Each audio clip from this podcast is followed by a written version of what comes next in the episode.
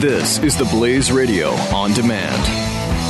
Hey, it's Glenn, and I want to remind you peace of mind is tough to come by these days unless you have a Liberty Safe. With a Liberty Safe, you won't worry when you leave the house because you'll know your valuables are protected. And right now, you can get free delivery to your home on any Liberty Safe. Go to libertysafe.com for factory direct pricing. Libertysafe.com, made in the USA, lifetime warranty, and peace of mind. Libertysafe.com. Glenn Beck. The Blaze Radio Network.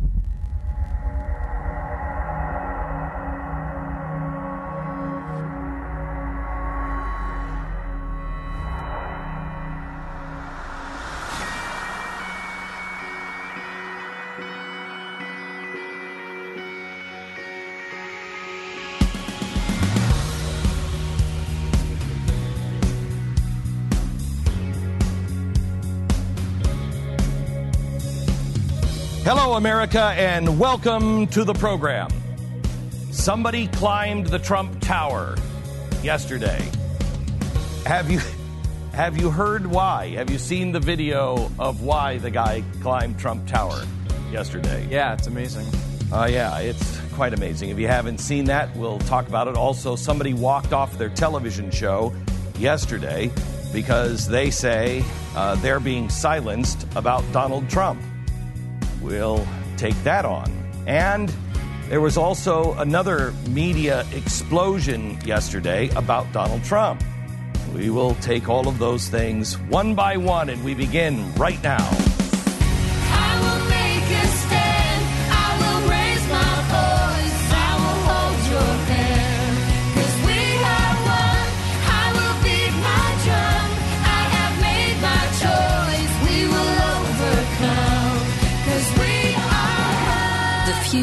Of entertainment and enlightenment.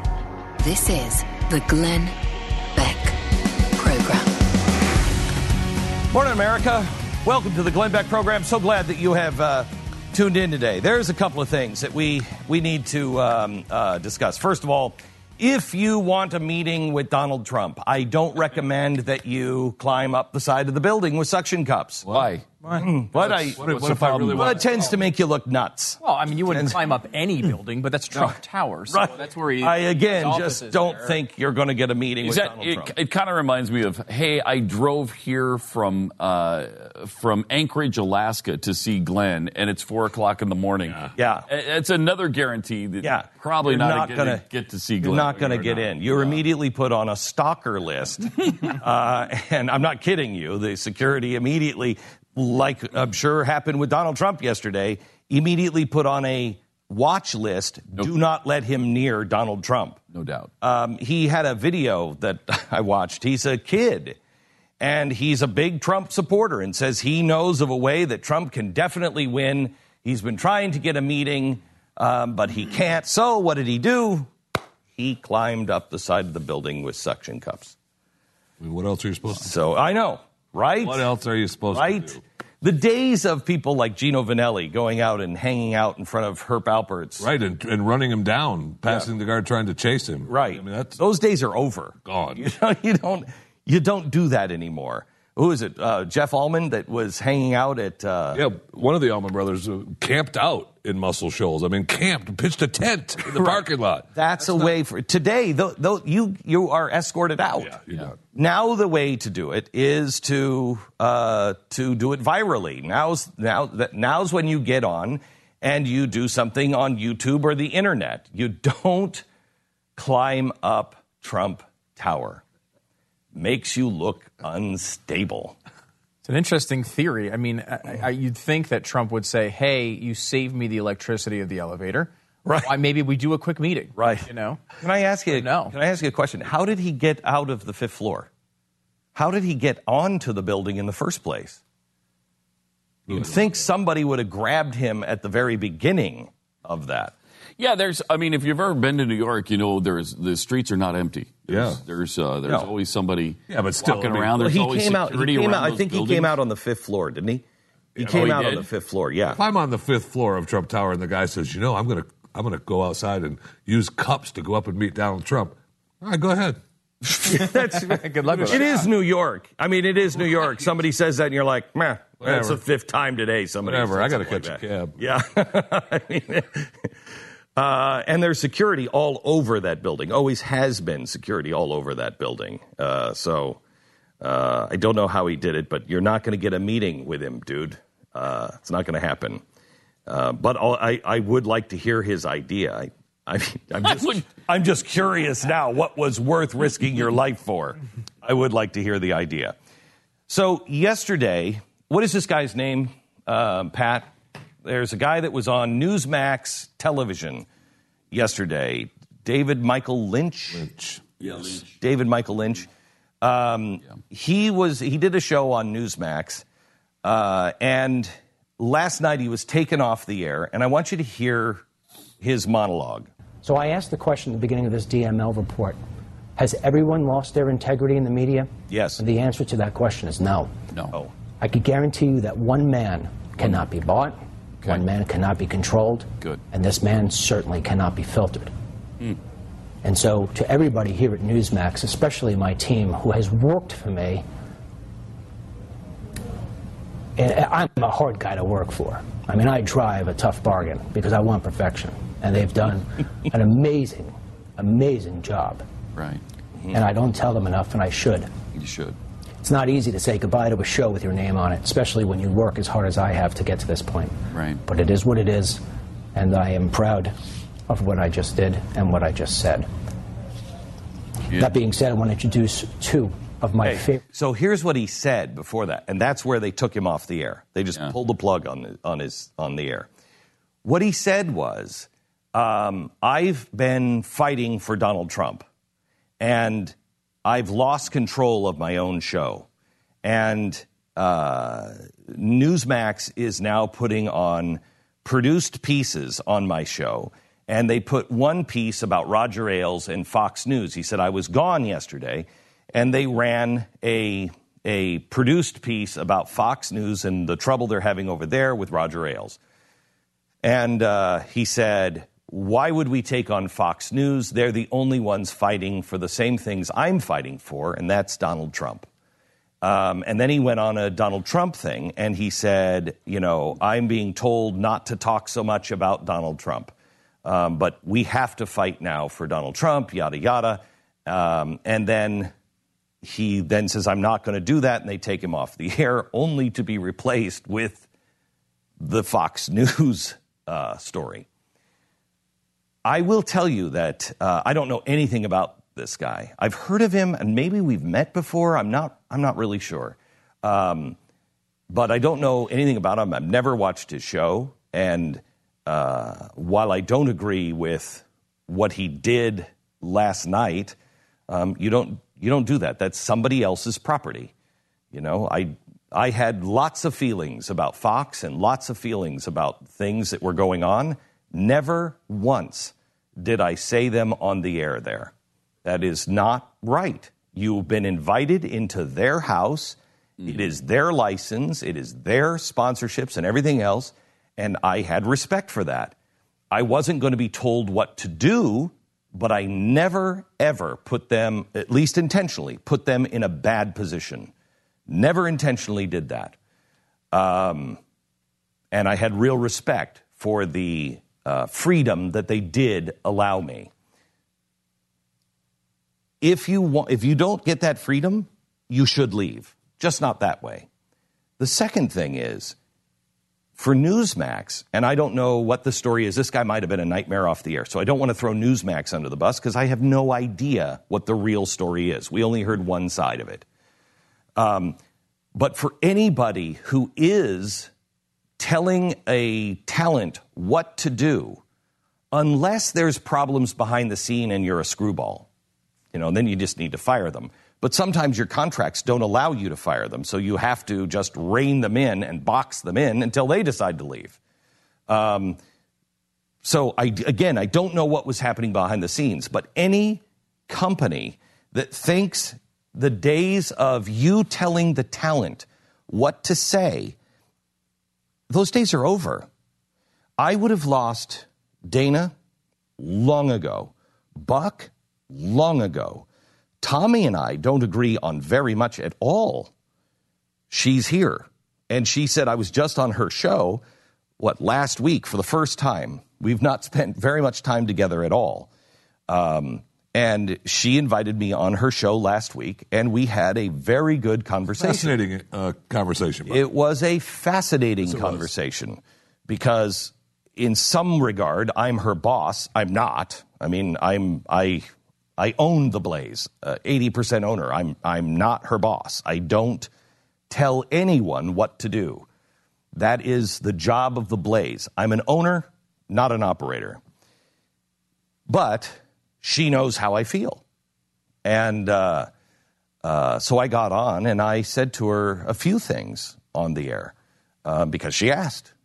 But I was polite and she said, I appreciate the fact that you backed me up in the press when people were calling for my termination. And I said, Well, I disagree with what you did. You know, there's, there's, I'm not firing people for having a different opinion than mine. If you really believe that, this is the place that you should go if you are being stifled and you have a mainstream, I shouldn't say that, and you attract an audience. There's lots of people who have an opinion but can't attract an audience. If you can attract the audience and I think you feel you, you fit somewhere within my principles, uh, you come here and nobody's going to tell you what to do. That's wrong. We don't do content. We hired you to do the content those days of massive control from the top of the networks are over. And I don't understand people who don't get that. That's the way the world is going. You, you set your own hours. We're about to do something, um, you know, here at the, the Blaze that I probably shouldn't talk about, um, where, uh, you know, anyway, you, you set your own pace. You just have to get the, let me take you to Facebook. Facebook, I went through, and there were these guys that were hanging out in the arcade. And they were just, they were in the arcade and they were playing. And I said, as we walked out, I said, This place is great. You've got a wood shop, you've got game spaces, you have classes here. How does anybody get their work done? And she just looked at me and was like crazy. And I said, Do you have to tell people they can only play so many hours at the arcade? You know, they get addicted to it. And she's like, no. You get your job done. You can spend all day in there. I don't care. We don't care. As long as you get your job done. If you don't get your job done, then you just lose your job. Not because you're in the arcade. You just didn't get your job done. That's the way the world is moving. And we should embrace that, not the other direction, especially with the internet. By the way, we have to today talk about the TPP. Yesterday, I did a show all on the TPP. It is frightening what is coming on the TPP. It is an entirely new government structure. It is the European Union. And I know everybody is going to say that's not true, but that's exactly what they said with the European Union. This is a living document that can be changed without us. And you need to understand because it's going to change absolutely everything. The TPP, there's a reason why all the politicians, when they're running, are say they say they are against the TPP. And there's a reason why you don't know anything about the TPP. We went through the 6,000 pages of the TPP, and there are very disturbing things in there. Very disturbing. So we have to go over that on today's program. But I want to play one more thing. Do you have the Hannity monologue from yesterday? Yeah, it's six minutes. Um, so, Uh, so let me take a quick break, and then we're going to come back. And um, Hannity said some things um, yesterday that it, this is going to come as a surprise to him. I actually agree with him on the main message. I think his main message. We'll do that here in a second. First, let me tell you about realestateagentsitrust.com.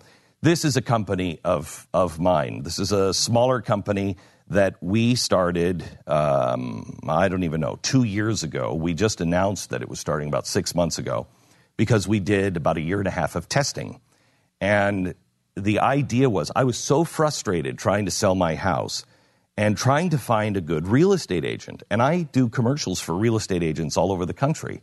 And I've met a lot of real estate agents. And I'm just like, I wish you lived where I live. So I started thinking, well, if I would like to have these people as real estate agents, wouldn't why shouldn't I share that with everybody else? And so we started putting together a network of real estate agents all across the country. All of them have been vetted by my team, and this is why it took us about a year and a half to do it because we wanted to see this in action and get it all right before we ever told you about it. realestateagentsitrust.com. These are the people I trust. They are first first hurdle, do you listen to the show? Are you a fan of the show? So we know you have the same kind of values and principles. You just want a good deal, you want to treat people right. We have seen real estate agents this amazing. One couple tried to sell their house, and um, I can't remember what it was, but he had to go start a job someplace else, and they just couldn't sell it. And the real estate agent was like, Look, I know this house is going to sell. I'm just going to buy it. Let me just buy it, give you the cash because you've got to move on and you can't afford to do it. Now, no, that, I don't want to promise that that's going to happen because that doesn't happen very often. This was just one real estate agent whose values and, uh, and principles lined up so hard that he understood and had the compassion of, look, I know what situation you're in and I can help you. These people are amazing people. You want to sell your home for the most amount of money and on time. Uh, you call Real Estate Agents I Trust. RealestateAgentsITrust.com. Somebody's going to get right back to you right away. RealestateAgentsITrust.com. The Glenn Beck Program. Mercury.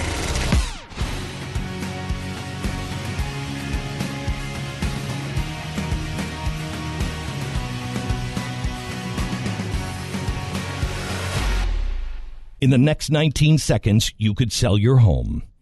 Okay, it's I mean it's not going to sell your home. I mean this, but it, you're going to take a big step toward getting it sold. Go to realestateagentsitrust.com and find an agent selected by my team, a professional who shares your values and speaks the truth. Sell your home fast and for the most money. Get moving at realestateagentsitrust.com.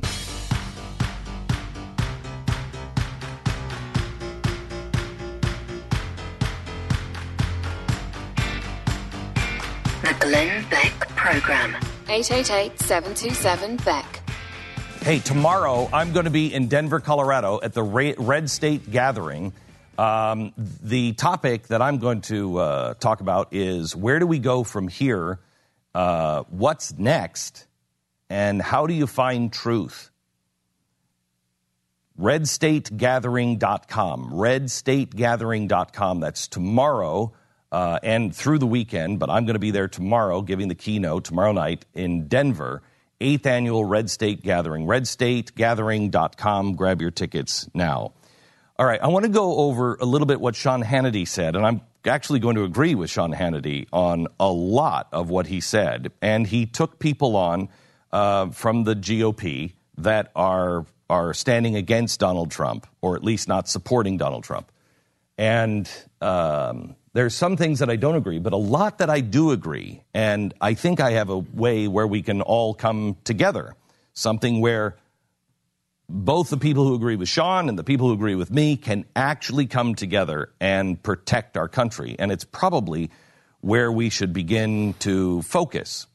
And we'll get into that here in just a second. I don't want to do it in injustice by trying to cram it in, um, uh, trying to cram it in here.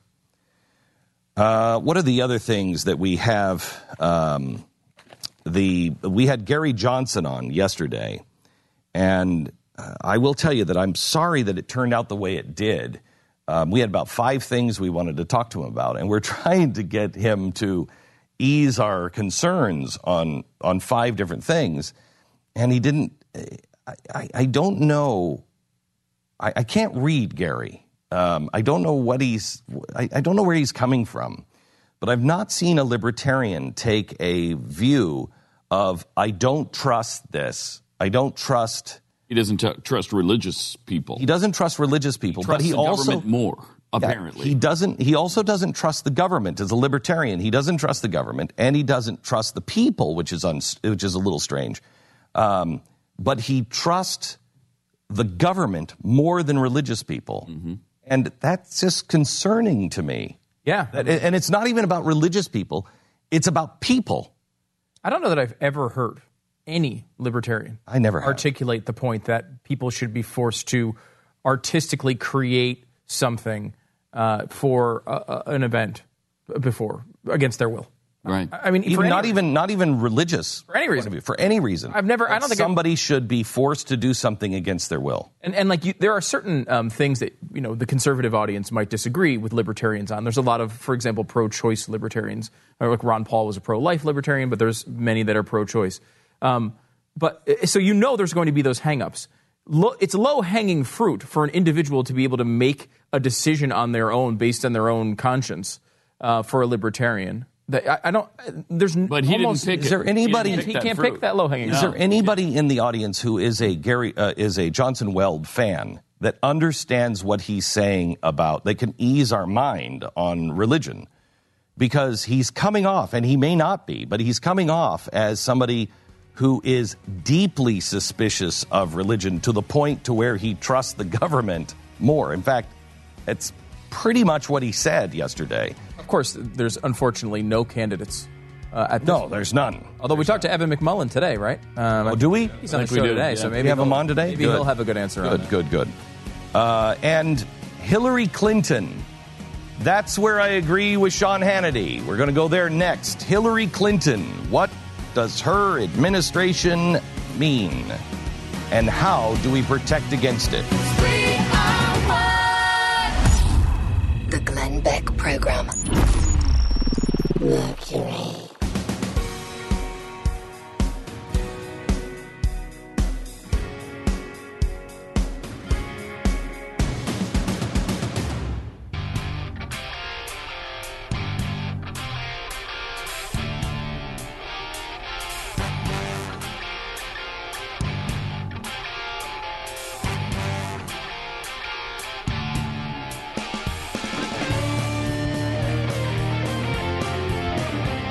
Glenn Beck Program. Let me quickly go to Paul in Idaho. Knows why Gary Johnson dislikes religion. Go ahead, Paul.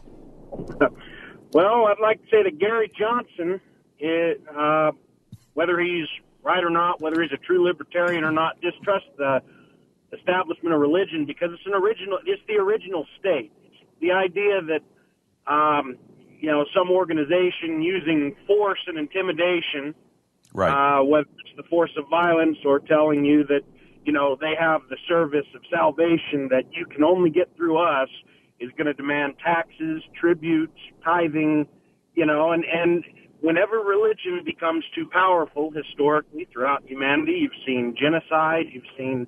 Um, well, you see that, at, uh, but you but you you see that through everything. So it's not just religion; it's everything like that. And if I may say, Paul, if, Uh, the if religion the, doesn't have that power here. Right. Religion can't force you to do anything. Right. As long as the Constitution is adhered to, we won't have that problem.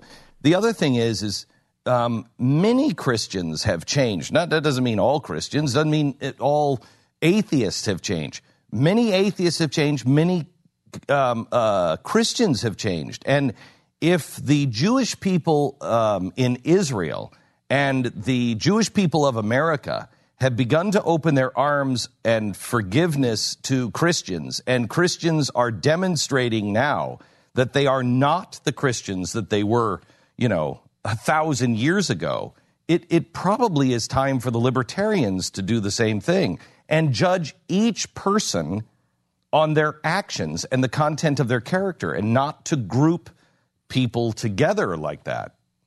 Well, we we a true libertarian. I don't believe Gary Johnson is a true libertarian. Don't get me wrong. I'm not an adamant supporter of him. However, I do think he's better than our other two options. Yes. Um, a true libertarian doesn't judge people based on prop uh, on uh, you know their beliefs. They Yes. base people uh, based on their integrity, and integrity is seen as uh, um, our interaction, free trade amongst each other. I'm not going to coerce you. You shouldn't coerce me. Correct. And uh, it doesn't matter whether. I mean, uh, my mom, for example, is is LDS. She raised me LDS. I'm not part of the church anymore, but it's perpetual coercion, trying to, uh, you know, trying to get me to go back to church, whether I want to or not. And uh, you know, she can't agree to just leave the issue alone. That's Sure. similar. And Paul, I, I, I understand everybody. This this is the basic principle of God. Everyone has free will, and do with it what you will. When you break laws, God's laws, there's punishments for that, or I shouldn't say that. There's consequences for that, um, and there are consequences for breaking man's law and breaking the Constitution, or at least there used to be. Um, but everybody has free will, and the idea is, unless you're breaking the law.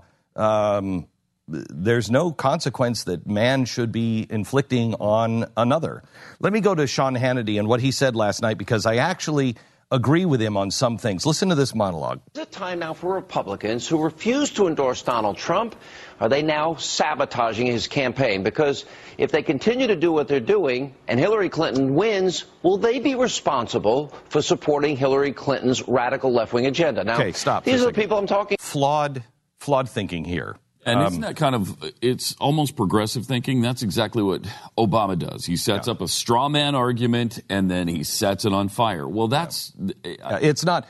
I'm not responsible for Hillary Clinton. We warned.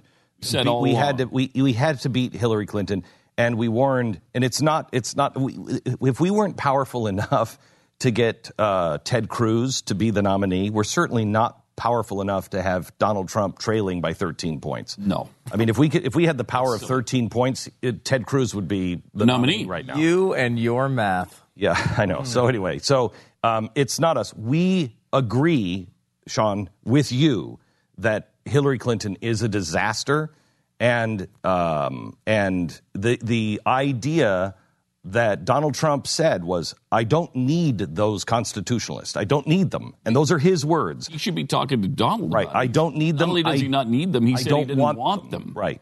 Um, and that's and that's totally fine. His plan was I'm going to reach across the aisle and I'm going to get a lot of Democrats and I'm going to get Bernie Sanders supporters. Well, that's not happening. And one fifth of the Republican Party doesn't want anything to do with Donald Trump. One fifth. You cannot win with one fifth of the Republican Party not saying that they won't vote for you. But his plan, as we said, won't work. His plan from the beginning is I'm going to win New York, I'm going to win Pennsylvania, I'm going to win a lot of Democrats. Well, that's not happening. Okay, so go ahead. about. Time to name names. Bill Kristol, former Governor Mitt Romney, Suzanne, Susan Collins, Jeb Bush, Ted Cruz, Ben Sasse, Lindsey Graham, Meg Whitman, and many, many others. Now, if they keep up their stubborn, their stupid game and continue to lick their wounds, well, this is what they will be Stop. responsible I'm not for. letting you two talk. um, not Well, letting you two talk. it's just that. That's not the issue. Yeah, the issue not is the not our wounds. the issue is not our feelings, and he knows that. It's our principles, and our principles, and and and to Sean, I believe our principles are very much the same. He just is going towards those principles in a route that we disagree with, and we're going to those principles in a route he disagrees with, and there's nothing wrong with that. We have different ways of of getting to our principles. Um, and he, you know, he knows Donald Trump. I don't. He knows him. He trusts him. I don't think that Sean Hannity is evil or anything else. He knows him, and he's talked to me several times, and he's like, Glenn, you're wrong about Donald Trump. And it's not any kind of game he's playing. He's not getting money or he's not doing anything. He believes Donald Trump. He knows him. I don't. I don't trust him. But that's just the difference between us. And it's not that we're licking our wounds. It's not. It has nothing to do with that. give a few examples. Of course, that would be the continuation of President Obama's disastrous economic policies. And did any of them happen to listen this to Trump's is where speech? he- this Do is any where see he- that we've now we doubled totally our agree. debt? We have the lowest labor participation rate since the 70s, lowest home ownership rate in 41 years, the worst recovery since the 1940s. He's right. Clinton will simply continue that failed hmm. Absolutely economic right. agenda of Obama. And of course, Absolutely there's Obamacare. Now, Donald Trump told me last night he will repeal and replace it and have competition. Clinton will keep it. Okay, stop. Donald Trump also told 60, 60 minutes. minutes. He wants, and he doesn't This is care where- if it costs him votes. And he This know, is- he also said he knows Single-payer it's not Republican. yeah. He Yeah, knows it's he not knew it Republican. wasn't. Right. I want the So- government to pay for it. So the the question is, and this is again where where Sean knows Donald and believes him that he is going to repeal and replace with free market. I tend to take a man at his word on 60 Minutes that he is going to repeal and replace with something that is 100% socialism. He was adamant. He was about it. adamant about In it. And, September. and that is his record of belief Right. throughout his life. Sean may be right, but I don't know Donald Trump. And a lot of people don't know Donald Trump. And the Donald Trump we do know changes his viewpoint to wherever he happens to be standing. And so that's the difference between us. I don't believe him on this. Open borders. Trump promises a wall. Clinton wants open borders. So which is better for national security and the American worker? Now, the refusal to use the term radical Islam. Donald Trump will mention it. Liberal Supreme Court justices versus the originalists that Donald Trump has said that he will support. He wants people like Scalia and Clarence Thomas on the bench. On this one issue alone, this will impact this country for generations to come. Absolutely true. Hillary, of course, wants a 550% increase in unvetted refugees. Trump promises to vet them all, or else not let them in.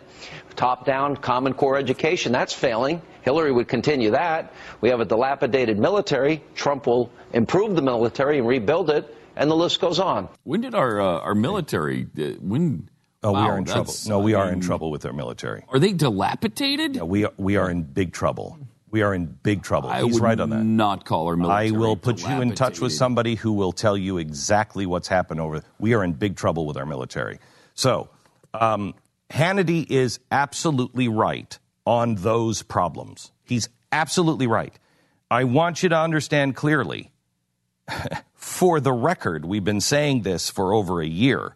Um, actually, we've been saying this for four years because we knew she was going to be it. But as this went on, this is why we fought so hard. This is why I uh, endorsed somebody for the very first time. I endorsed the Constitution, not Ted Cruz. I started almost every speech. I don't. I'm not here to endorse Ted Cruz. I am here to endorse the Constitution of the United States. I am I am telling you now, Hillary Clinton is an absolute, unmitigated disaster for the country. Disaster. I happen to believe that Donald Trump, A, cannot nor will he win. I also think he is a very dangerous man that could end up being a bigger disaster for the United States. So, how do we solve this problem? We can either sit here and go back and forth. Sean said that he went on in his monologue calling people crybabies, et cetera, et cetera. And I was very offended by that. But I immediately thought, you know what? I've said things like that about the other side. I have said, I've said things uh, and disparaged people on the other side. And I regret it. Shouldn't have done it. So how am I going to point the finger at Sean Hannity and say, hey, I, you know, no, I did it too. We should stop that and start to understand that there is one thing that we can come together. There's one thing I can stand with Sean Hannity on and will stand with Sean Hannity on. And it won't be who to vote for. Although I have never said do not vote for Donald Trump. Well, at least not since the end of the primary. I mean, certainly you. Yeah, during the other primary. guys, so yes. I I have said since the end of the primary, I cannot, but I understand those who do. I really do. I understand why. Because Hillary Clinton is so bad. So I understand that. And I'll never say Sean is not a patriot for doing that. He's doing what he believes is right because we are facing two horrible, horrible options. However, here's where we can unite the under ticket. The if Hillary Clinton is president, the only thing that will have a chance of being a speed bump, not a stop, but a speed bump, will be a Republican Congress. And we know the Republican Congress will unite against Hillary Clinton. We know the press will throw in for her. You need a speed bump. It's not going to solve the uh, all of the problems of what she's going to bring, but it will at least slow her down and stop some of them. So let's unite on the bottom of the ticket. You must go out and vote. Who you vote for at the top of the ticket is your business. Who I vote for is my business. Who Sean does, his business. And I won't condemn any man who strongly disagrees with me and says, no, uh, Donald Trump is so bad, I have to vote for Hillary Clinton. I think that's insanity. Hillary Clinton is, is so bad, but I can't vote for Donald Trump. Okay, I understand that. Hillary Clinton is so bad, I have to vote for Donald Trump. I have to vote for him. I understand that. So let's get off of that because there's no winning there. There is winning by uniting and saying, whoever you vote for at the top, let's come together and make sure that the under ticket wins. Let's not take the under ticket apart. Let's make sure that we have hold of the Republican Congress and the Republican Senate. Because if we don't, we have, we have uh, Barack Obama's first two terms. And that was the real problem, were the first two terms. Two years. First, yeah, sorry, first two years. Well, actually, first two terms, but his first oh, two Oh, yeah. years as well. All right, blinds.com. How do your windows look? From inside your house, new custom blinds from blinds.com are the simplest and cheapest way to give your whole house a makeover. At blinds.com, they're going to walk you through measuring and installation every step of the way. A design consultation worth $200 free. With blinds.com, 100% satisfaction is guaranteed, and there is no way that you're going to get these wrong because they have the, um, the, the consultation. If you don't, if you, you don't know, I don't know. If you're looking at things and you're like, I don't know how that's going to look, the design consultation is free and they will help you pick the right thing for your house.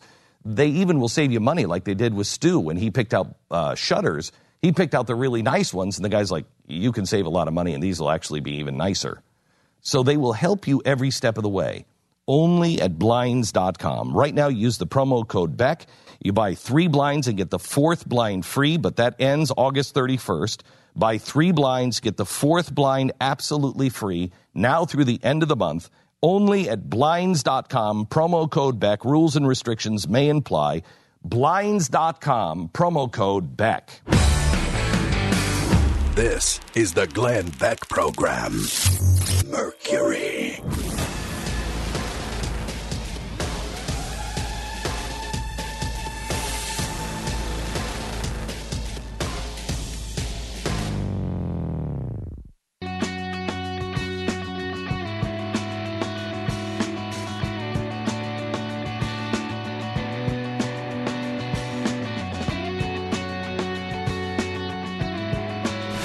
Throughout history, progressives have been murderers, terrorists, torturers, and slavers. In his new book, Liars, Glenn Beck helps you understand the why and how behind the progressive movement. Liars, on sale now at glennbeck.com slash liars. I will tell you that, um, uh, uh, first of all, I want to thank you for making Liars the number one best selling book in America. You're welcome. Um, Bookscan came out yesterday, number one book in the country. New York Times came out, number two. Wow, what a surprise. It's amazing. We have had we have had 13 number one New York Times bestsellers. We have had 18 number one Bookscan bestsellers. Bookscan is means boop, boop. I mean, it's just the book. It's just, how many numbers. books are sold. Okay, that's that's it. We have had 18 number one Bookscan bestsellers. And this isn't a political vendetta, right? Because this, what did they give it to Dinesh? They give it to Dinesh. Which I mean, Dinesh had a really well good, you know, his Right, book right, right. His great book is great. But I mean, it's like so they gave it to another conservative. It was hard. It was it was not hard to lose this one because it went to Dinesh. Yeah, that's true. You know, God bless Dinesh. But thank you for making this the number one uh, best-selling book in in the country, and we would love for you to get it. If you haven't gotten it yet, please get it. Share it with your kids. Share it with your teenagers.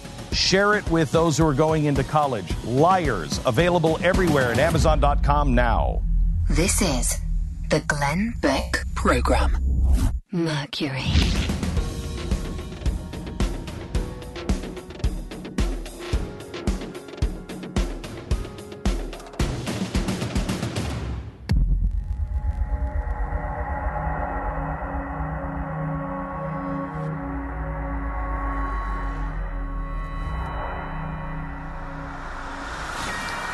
Thanks to you, Liars How Progressives Exploit Our Fears for Power and Control is the number one best selling book in America. We thank you so much for that.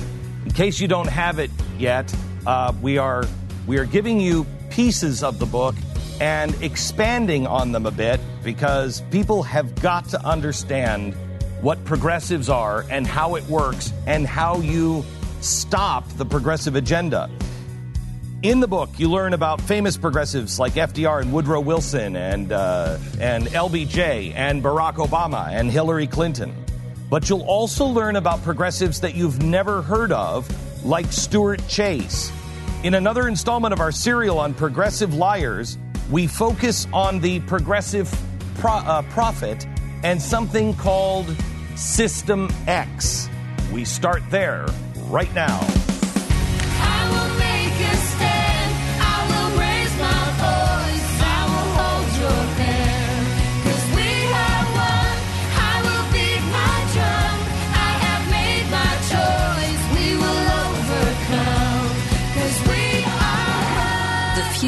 Of entertainment and enlightenment.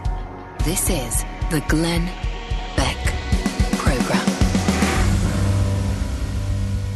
Over the years, we've talked a lot about progressives like Woodrow Wilson, FDR, and LBJ. One we haven't discussed much is the man known as the progressive prophet, Stuart Chase. Chase was an American economist born in 1888 and influenced by the Fabian socialism and communist social and education experiments being conducted in the Soviet Union in the early 1930s. Progressives will tell you that at several points in his life, Stuart Chase was very critical of communists, as were many progressives, since progressivism applied is communism, and you get a chance to see the ugly results. But at the end of his 1932 book, A New Deal, from which FDR may have lifted the title for his social programs, Chase wrote, Why should the Soviets have all the fun remaking a world? He, like so many before him and after him, believed the world needed remaking in their own image. That is, a progressive, Fabian socialist image. So, where can we go? What sort of government and economic system should we adopt if constitutionalism and free market are passe? Good news. Chase sketched that out for us. There's just one problem. He couldn't come up with a name for it. Chase tossed around terms such as socialism, fascism, and state capitalism, but those didn't seem to fit the bill. And it's not hard to figure out why. The United States was at war with the fascists, of course, and like any good Fabian, he shied away from calling socialism by its name. State capitalism seemed closer to the mark, but it still wasn't quite right. So instead, he labeled America's future system, quote, something called X, end quote. This political system X, according to Chase, was already displacing the system of free enterprise all over the world. He offered a list of major characteristics of this new system. What's most striking, perhaps, about Chase's utopian vision is how much of it seems to have already come to pass in the United States. Let's take them one by one. A strong centralized government. We obviously have a strong centralized government that politicians of both parties have no compunction about expanding. We cannot continue to rely only on our military in order to achieve the national security objectives that we've set. We've got to have a civilian national security force that's just as powerful, just as strong, just as well funded. I've abandoned free market principles to save the free market system. An executive arm growing at the expense of the legislative and judicial arms. In some countries, power is consolidated in a dictator issuing decrees. This should be plainly obvious after the Obama administration's singular legacy of executive overreach. We are not just going to be waiting for legislation in order to make sure uh, that we're providing Americans uh, the kind of help that they need. Uh, I've got a pen and I've got a phone, uh, and I can use that pen to sign executive orders uh, and take executive actions. The control of banking, credit, and security exchanges by the government. Government continues to exert control of banking, credit, and security exchanges. And the recent Dodd Frank legislation has only further cemented that. The underwriting of employment by the government, either through armaments or public works. The underwriting of Social Security and other social programs was realized as part of Johnson's Great Society, which Chase supported enthusiastically in his later life.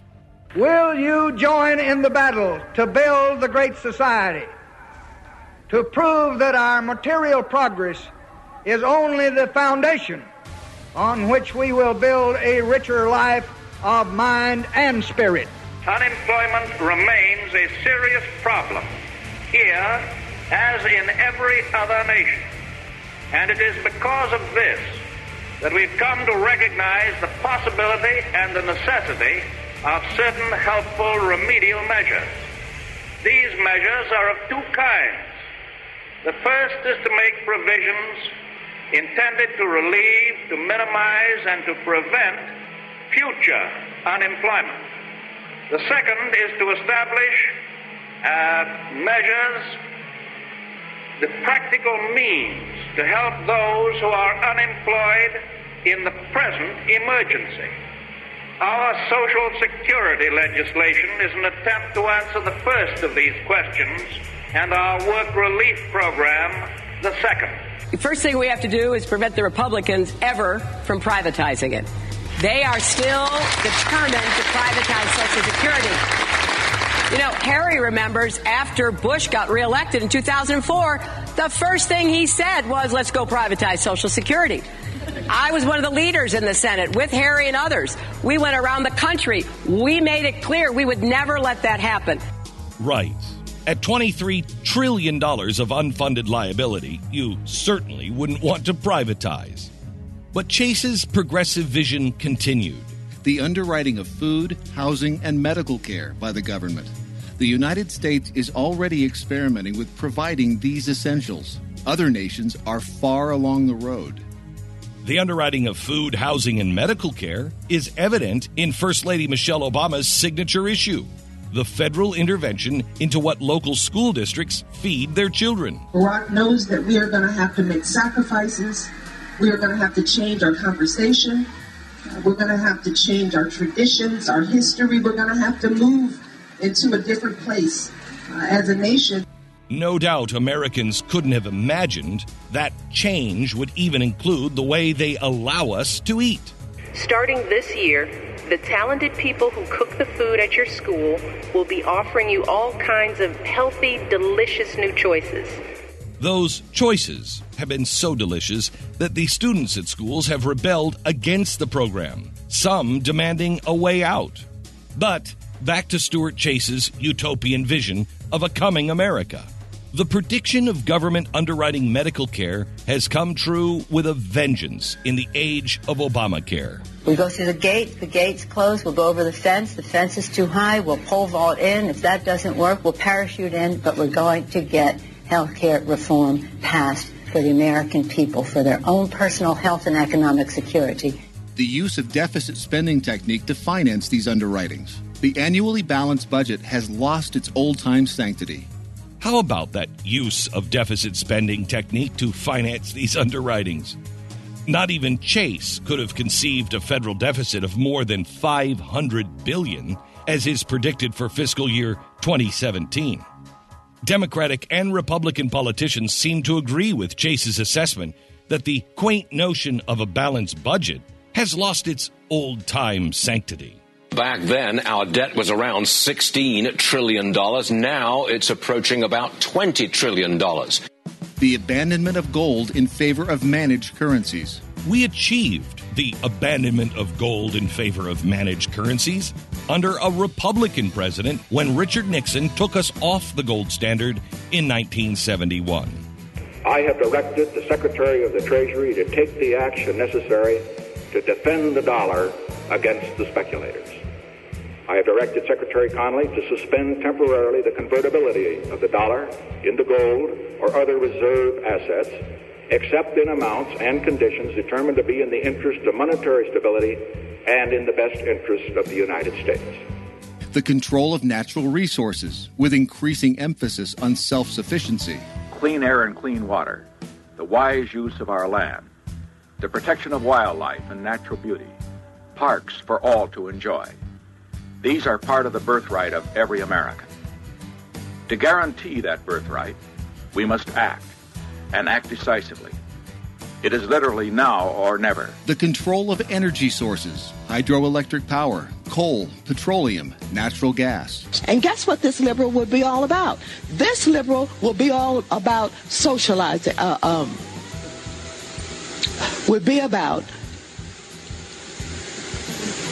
basically taking over and the government running all of your companies. And Barack Obama boldly warned what would happen if he were president to the energy sources he didn't care for. If somebody wants to build a coal power plant, they can.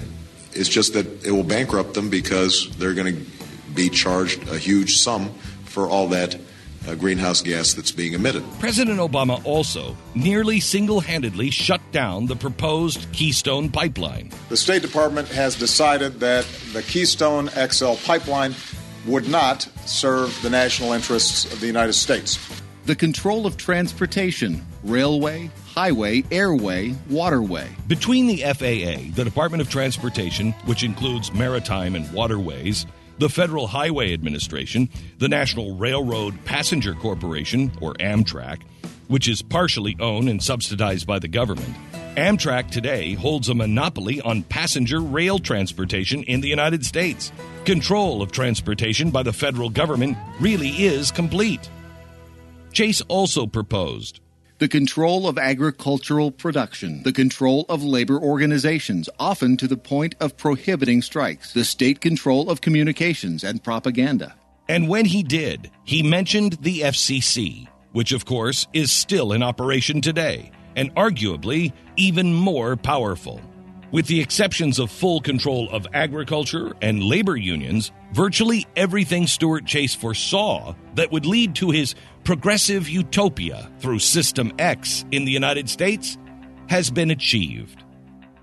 It's pretty remarkable how well someone writing in 1942 predicted the current state of the American government and economy. But it is less remarkable when you think about the gradualism, the progressivism that is so essential to the Fabian socialism Chase embraced first, and progressivism he adopted later. The ends justify the means. He knew the revolution would not be achieved with one shock to the system or international crisis. He knew it had to take place over time, year after year, wave after wave. It had to seem organic, as if it was something that the American people themselves desired. He knew that if progressives stuck around long enough, they would eventually triumph. While Chase was certainly a visionary, his vision, at least that which he published, was incomplete.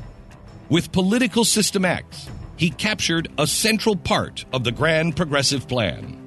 Next time, those who are trying to put the finishing touches on the Stuart Chase Grand Vision. Glenn Beck. Gee, I wonder if that will include Barack Obama and Hillary Clinton. I can't wait for the exciting, exciting conclusion on tomorrow's program at this time.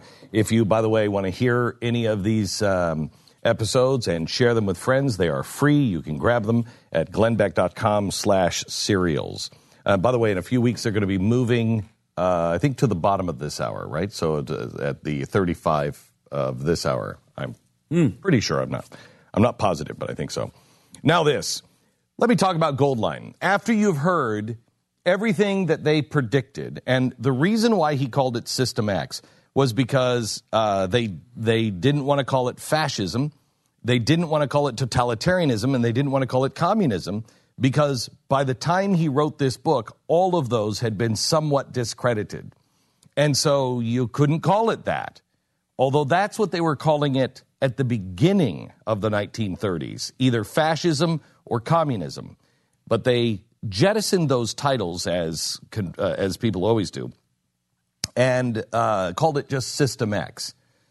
Well, we're here now, and it means total control. In a few minutes, I'm going to give you uh, some of the information on TPP, which puts international banking and corporations ahead of the United States government and us. Every single dystopian future movie is coming true. Uh, I would really like to suggest you prepare and call Goldline now. This, the only thing that is left to really do it, to have people cry out for the top to come down, is economic unrest, significant economic stability, significant unemployment, significant collapse of our current monetary system. It is coming. So please have some gold or silver ready. So you have something to barter with. You have something that you can fall back on. This has been the currency since the Bible. The beginning of time, gold has always had value. Nothing else has, has been there as the backstop for society like gold has. Call them now. Find out if gold or silver is right for you. Read their important risk information. You're smart enough. Do your own homework on this. Call 866 465 3546. 866 465 3546. It's 866 Goldline or goldline.com. You're listening to the Glenn Beck Program. Mercury.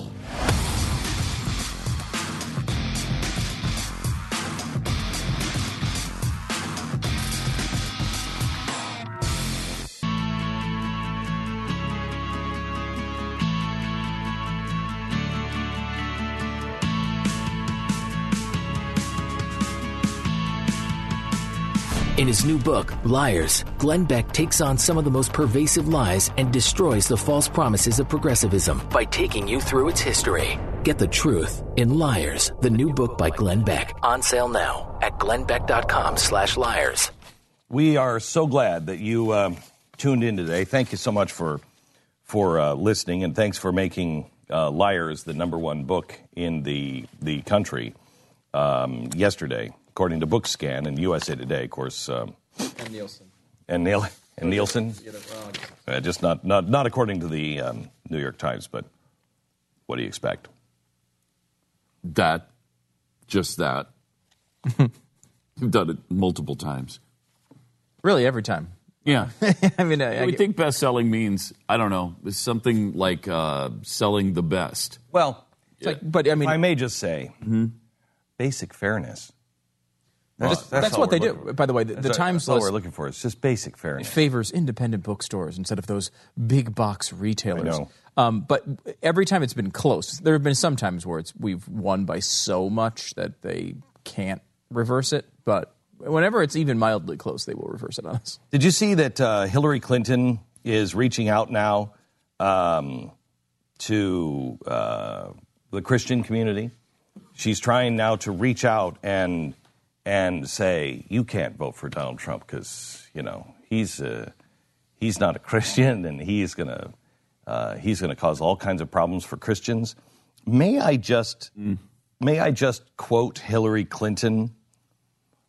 um, deep seated cultural codes, religious beliefs, and structural biases have to be changed. Far too many women are denied access to reproductive health and safe childbirth. Safe childbirth? Who's rejecting women for safe childbirth? Uh, and laws don't count for much when they're if they're not enforced. Hillary Clinton. And laws don't count for much if they're not enforced. Rights have to exist in practice, not just on paper. Laws have to be backed up with resources and political will. And deep seated cultural codes, religious beliefs, and structural biases have to be changed. Mm-hmm. That's Hillary Clinton, as she says, You've So- got to vote for me if you are religious. Essentially, essentially, we need to change our history. Mm-hmm. Uh, it's the same vibe as that. It's the same vibe as uh, you know we've heard many times from Michelle Obama. Um, kind of the same uh, area because I mean it's talking about fundamental changes in the way you perceive the things most dear to you. I want to I want to show you some things um, at the uh, bottom of the hour when we come back about the TPP. there it's all starting to come together in my head on where they say these cultural biases, these cultural things have got to change. The system has got to change. System X, as we were talking about. There is something beyond the United Nations, and it's called TPP. And by hook or by crook, the fundamental transformation of America happens with TPP. And I'll explain next.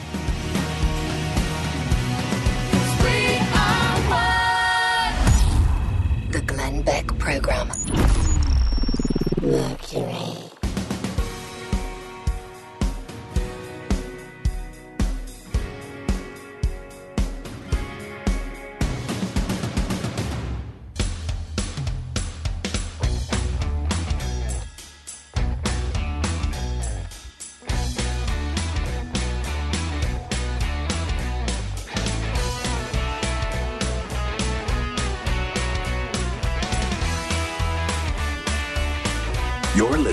Glenn Beck Program.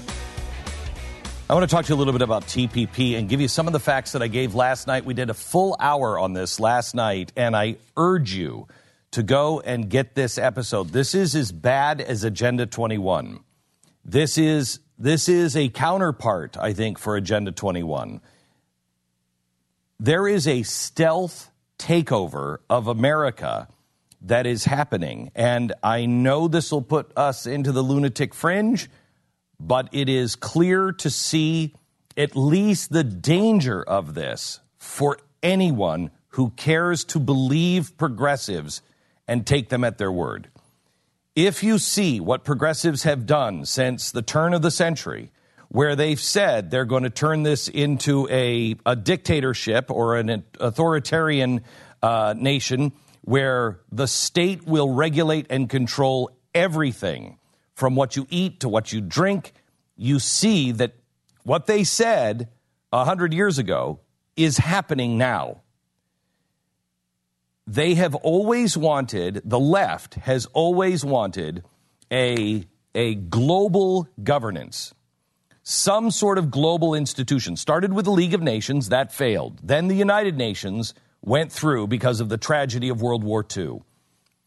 But that's discredited and not working. So there is something else now on the table. And the first thing is to unite um, the trade partners, the trans Pacific partners, into a European Union. It will co- control uh, $27 trillion in GDP. And that's all that this is about. And I want you to, I, I want you to know that Nobody seems to want to talk about this. There are two sides those who are fiercely fighting to get this in, and those who are fiercely fighting to get this stopped. Those who are fiercely fighting to get this in are doing everything they can undercover. For instance, the TPA, which is the fast track. Now, Bill Clinton did the fast track under NAFTA, and we saw NAFTA cost 700,000 jobs. And NAFTA was put through so fast, little things happen. NAFTA is one of the reasons why we have the immigration problem that we did. Because corn and beans were two of the great crops that Mexico could grow, and they were making money on that. But once NAFTA went through, corn and beans were made at such, were grown at such a low price here in America massive joblessness hit Mexico.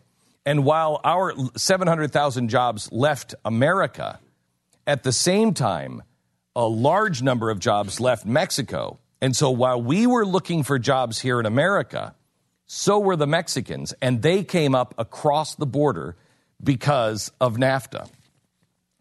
TPP is NAFTA on steroids. And just to give you some idea, uh, of of how much money is behind this. All of the lobbying money that has happened um, in the last eight years, the lobbyists have made $2.6 billion in eight years. $2.6 billion has been taken by the lobbyists to further whatever their goal is. A full one third of that in eight years has been spent on TPP. That's pretty remarkable. Seems pretty important, doesn't it? If one third of all of the lobbyist money is being spent on TPP, you'd think we'd know something about it, right? Wrong. Here's why.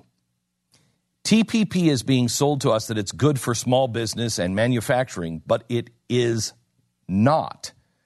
For instance, large corporations like Allied Signal, Johnson Johnson, Siemens, they praise the um, uh, the NAFTA agreement. But what happened? They fired workers and set up shops in Mexico because the the um, hourly wage in Mexico is only a dollar per hour, and ours at the time, uh, or ours now, is like seven dollars and fifty cents. The same people who are pushing TPP are pushing for a minimum wage here in America of fifteen dollars. This allows companies to go and leave the United States, as they should, leave the United States and go find workers elsewhere. But those workers are making now less than a dollar per hour in other countries. In fact, it encourages them to take their business elsewhere. Uh, some of the other things, because this is not the, the, this is not um, frightening to me. If the government can't get the taxes low and can't build a country that gets out of the way of business, we should lose business. I'm a free trade guy. Get out of the uh, get out of the the government needs to get out of business. Um, this is a six thousand page report. The president talks about this will finally have teeth because if other countries do X, it'll be enforced. If they do Y, there'll be enforcement. If they do Z, there'll be enforcement. But he never talks about the enforcement that could come our way.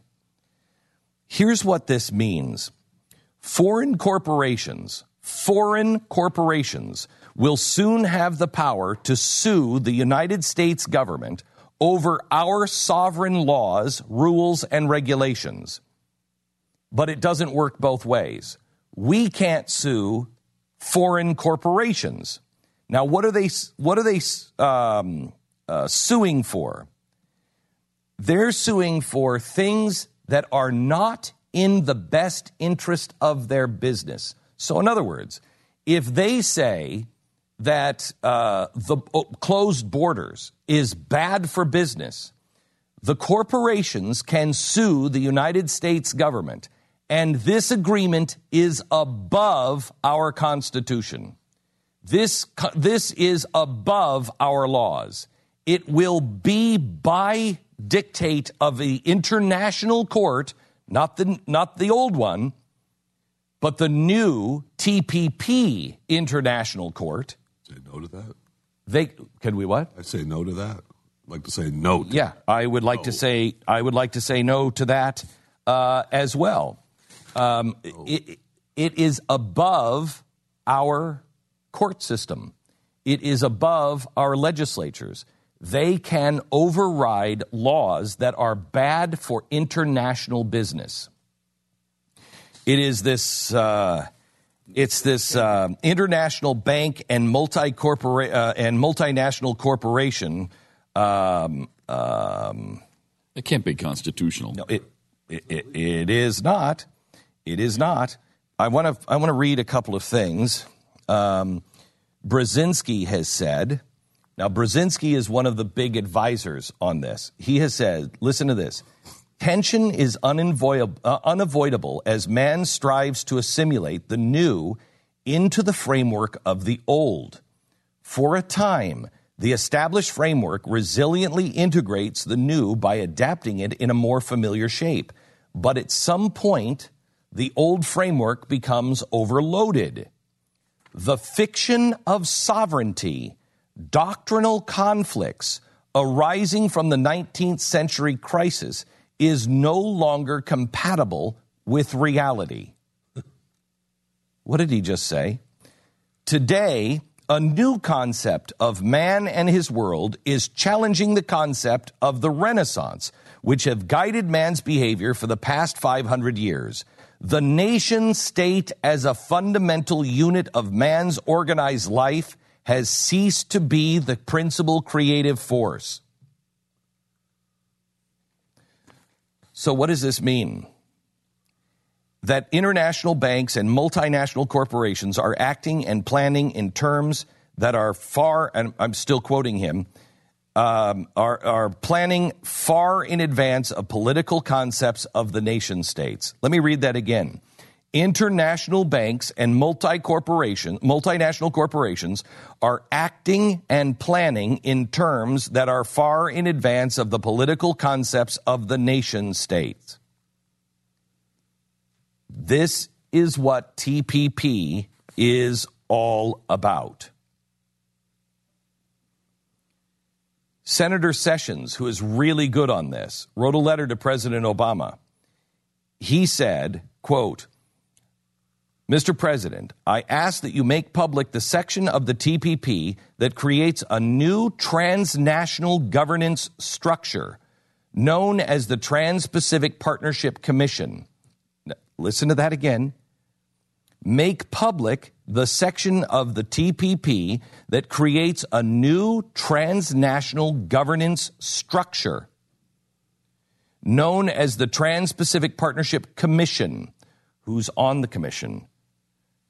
Multinational banks, and multinational corporations.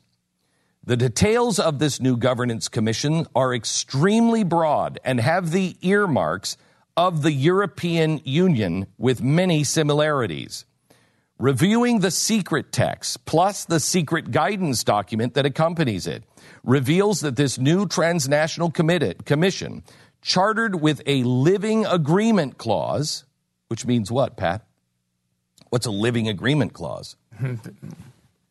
when they say the Constitution is a living document, what does it mean? Changes. Changes. Changes later on. So there is a clause here that can the the uh, what is it called the um, Trans-Pacific Partnership Commission can change this the minute it's voted on. Yeah, but So they can say about- there is no European Union structure in here. This is not what it means. There's none of that in there. But they can change it because it's a living agreement. And so soon as it's passed, or whenever it becomes handy, they can change it. Um, it would have the authority to amend the agreement after its adoption to add new members, to issue regulations impacting labor, immigration, environmental, and commercial policy. Anything the United States decides to do that is harmful for any partner in the trans in this trans-Pacific partnership they can the other countries can sue us and we have nothing we can say about it. They can say open borders are best for the world partnership and open borders is what we must do. I'm sure the supporters of this agreement disagree with all this, right? They, I mean, they deny this. oh yeah. So yeah, they deny How it. do you, how do you prove that this is what it? Well, you can read the says? 6,000 page. Uh, we Right, last nobody's night. going to do that. Okay, we last night uh, I couldn't get any. I delayed this show for a week because I wanted to get somebody from Washington. No one from Washington would come on. The Heritage Foundation came on and said, "Yes, there is stuff like that in there, but I'm not so worried about it." Blah blah blah. And he's like, "It could change at any time." Well, no, not really. They were concerned, but not so concerned. There are two other organizations that we had on. One was a leftist organization, um, and they were they were in full fledged panic. I mean, Sanders' whole campaign was basically against. I'm telling you, this is bad. This is as bad as Agenda 21. There is language in here that makes us European Union at best. I mean, to rewind on this, if you remember, the TPA and TPP were an issue a long time ago, and initially Ted Cruz supported it. Um, then- but he hadn't read the secret part of it. He hadn't seen the entire thing and so details of it. So again, I think in theory, I, I fully support free trade agreements. In So do I.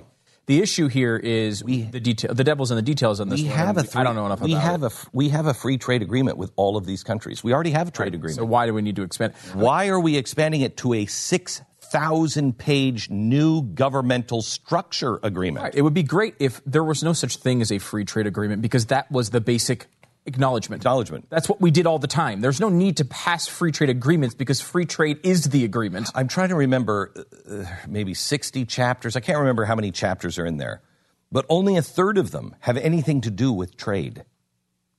Hell, hello, let me say that again. One third of the chapters in this have anything to do with trade. now, this when you move, lots of important papers just end up in boxes. Who can look into those boxes when you're not around? Here's some tips. Take those papers and shred them when you move. Don't share personal information with people you don't know. And monitor your credit. That is important to monitor your credit. Identity theft is America's fastest growing crime. When thieves use the information that they have on you, they pretend that they are you and they can buy things on your credit, liquidate your ba- bank accounts, get your retirement funds. They can even take your five year old child's identity and social security and use it. So when he finally comes of age, his credit has been destroyed. That's why we have Lifelock. We have it as a family, and they have alerted us several times. And then, because we have had a problem uh, once once before, they help you clean it up. It's not just monitoring and say, "Hey, you're on your own. Somebody just screwed you." They help you clean it up. Now, nobody can prevent all identity theft or monitor all transactions at all businesses, but Lifelock is the best identity theft protection available. They will call you and say, Hey, did you just apply for this insurance? Yes, I did. Okay, good. Just letting you know. Memberships start at $9.99 a month plus sales tax. Go to lifelock.com or call 800 440 4936. It's 1 800 440 4936. Use the promo code BECK. Get 10% off your Lifelock Ult- Ultimate Plus membership at lifelock.com. Promo code BECK. 800 440 4936. The Glenn Beck Program. Mercury.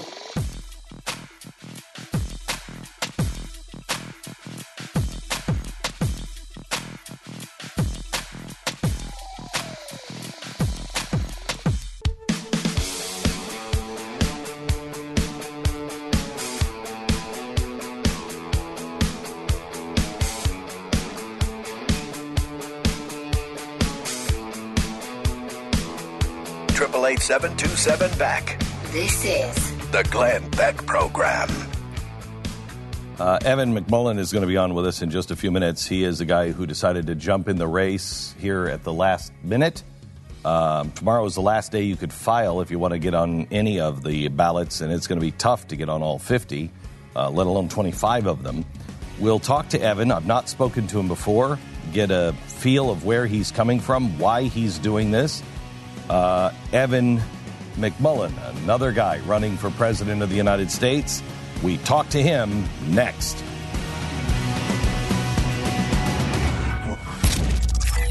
the Glenn Beck Program. Mercury.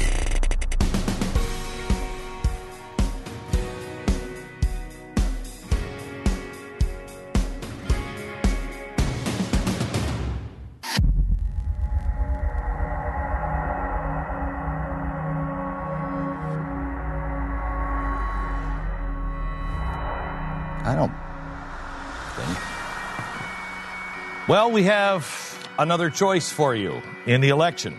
You're looking for an alternative to Trump or Hillary? A new contender has entered the race. A new hopeful, Evan McMullin. We want to talk about his background, what he believes, and quite honestly, why he's entering the race at this point. Can he win? Is he playing the role of a spoiler? What's his motivation? We find out right now.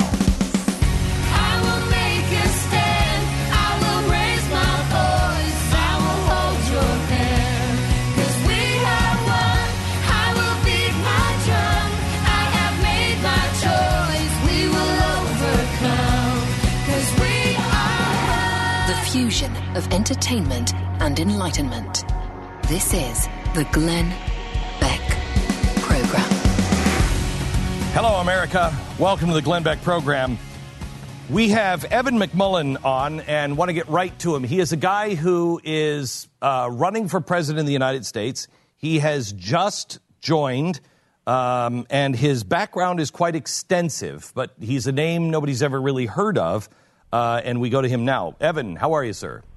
I'm doing great, Glenn. How are you? Thanks for having me on. Very good. Let, let's get a quick look at your background first. Why are you qualified to be president of the United States?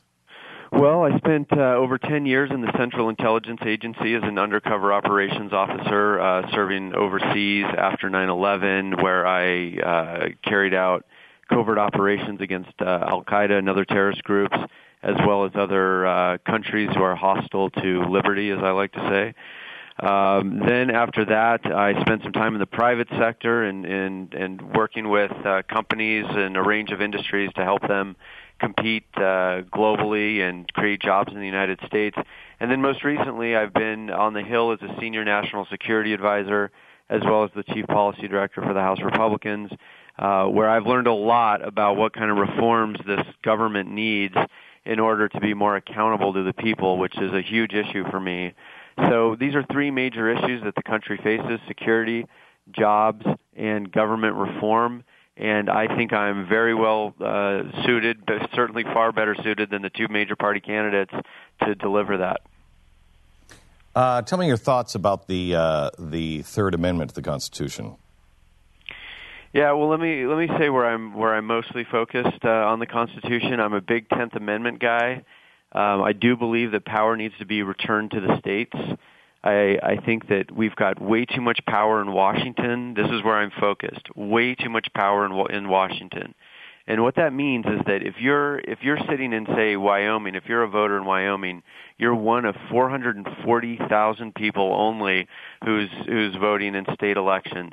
If you're uh, in Wyoming and then you know like any American voting in a national election, you're one of 240 million uh, which means that uh, your voice in Cheyenne is far more powerful than it is in Washington. So, you know, I'm most interested in, in returning power to the states, uh, returning power closer to the people. There are a lot of other things that need to be done uh, to return power to the people, but that is really what I'm mostly focused on. So, so quartering soldiers is not one of your biggest issues right now.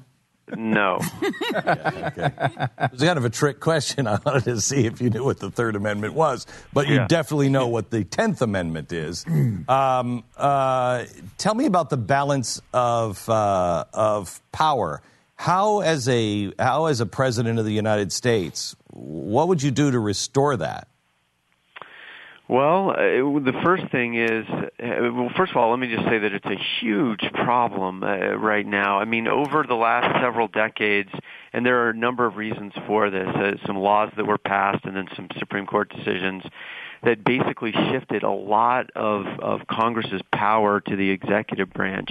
And so now you have the executive branch, and I'm sure your listeners are, are aware of this, but, you know, the executive branch passes uh, you know, dozens and dozens of major rules and regulations every year um, that have major rules that, that those are rules that um, have a, an economic impact of over 100 million dollars, uh, and and these have the force of law. And then the executive branch has the power to adjudicate complaints about them, and then also to issue fines. So you know they're behaving they're first of all they they're they're acting they're they're acting like congress they're taking congress's power they're also um acting as though they're the judicial branch there's there's no balance of power in that system and so that needs to be changed. We we can't have the the executive branch basically legislating on its own. So one of the things we need to do, there's a great bill out there called the REINS Act, which we've we passed through co through the House, um, that would basically say that if if the executive branch issues a rule or a regulation that is going to have an economic impact of 100 million dollars or more, and and you know that's sort of a know, that the, there are other ways to sort of draw the threshold, but that's the way it's drawn in in the bill. Uh, that that it has to get the approval of Congress. It can't just the, the executive branch just can't move forward with it uh, without Congress's approval. I'm 100 percent supportive of this. I would sign it as soon as possible as president, uh, and that that would be a first step. Um, the You've called Donald Trump inhuman. Yes. Uh, You want to elaborate on that or explain That? I would love. To, I would. I would love to. I would. I would. I would sure love to. Look, Donald Trump doesn't care about anyone, anyone but himself. I think that's been very, very clear through this campaign. I mean, this is a guy who attacks people with disabilities. I mean, uh, what kind of person does that? This is a person who, you know, kicks babies out of his rallies. who does that? Uh, he, he attacks. Actually, he he tends to attack the world's most vulnerable people, whether you know they're refugees or babies or you know or, or people with disabilities. I mean, this is who this guy is. But it doesn't end there. He attacks he attacks our, our men and women who have served valiantly, who have given their lives for this country and their mothers. I mean, I just I just think this I served as I said for 10 years in the CIA, put my life on the line countless times and luckily walked away, you know, still alive. But others haven't and uh and I I just think anybody who would uh, pursue uh, the Oval Office and, and to be our commander in chief, and who would disrespect our heroes and their families that way, is somebody who is indeed inhuman. So let's just go through a couple of things. If we could just do some rapid fire. Um, sure, let's do where it. do you stand on Where do you stand on guns? Uh, I'm a gun owner and uh, strong supporter of the Second Amendment. Um, any restrictions on those? Any kind of Uh, well, I mean, I do believe uh, you know, there's a system of background checks, and I support that. I think we need to have that. I mean, but but I'm Do you know believe- I'm, I'm con- wait, do we have Do we have enough laws, or do we need other new laws? Uh, listen, this is this is the way I look at it. I'm concerned. I, I do not trust the federal government. Um, I do not trust the federal government to be an honest broker um, in in a larger capacity. So, so I guess if, what I'm saying is, if some people want certain checks to be done uh, on certain purchases, and they want uh, a national, you know, a national system for that. I would rather, if there's going to be something like that, I'd rather see it be done at the state level. I just think there's a real trust issue right now with the federal government, especially on on the Second Amendment. So, you know, I. I'm open to, to discussions uh, of certain ideas, but it's with the through the prism of not trusting the federal government over, at least under this administration, over its desires to limit uh, Second Amendment freedoms. All right, I've got about ten of these. I want to go as fast as we can. Taxes and the IRS. Well, I mean, uh, what the IRS has done over the last several years has just been, uh, you know, targeting uh, people, they, targeting groups based on ideology is absolutely terrible. I mean, in terms of taxes, I think we need a, a simplified tax code. I think we need lower taxes.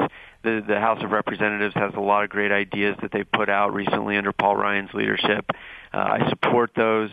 Um, so that that's in a nutshell. If we're doing rapid fire, I'll try to limit it. U- universal health care. Uh, not a supporter. I think we need a free market solution. Federalism. Uh, I could not be a bigger supporter. Um, von Mises. You got me there, Glenn. Von Mouses. Mises and Mouses. Uh, You caught me. the You government, me. the the government's role in education in Common Core.